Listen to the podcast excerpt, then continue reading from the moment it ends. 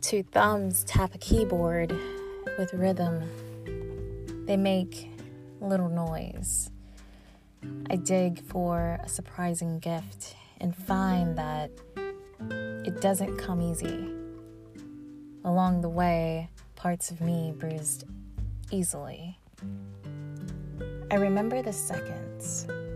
My elbow punched my side.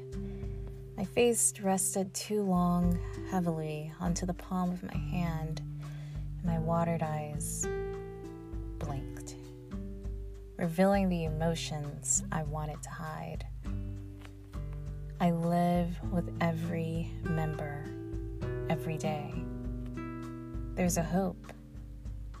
Through the ventures taken and the new space lived, through each stage, each member will recognize me. They'll welcome every inch and try to understand the reasons behind the lengthened bones. I beg that it respects the new design and takes some time to get to know how it came to be.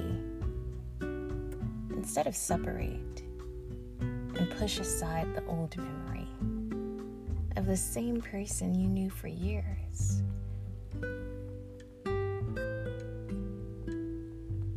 And if that ever happens, well, may the space never get ruined. For this is where the members belong. Perhaps we will find the biggest understanding through the longest distance.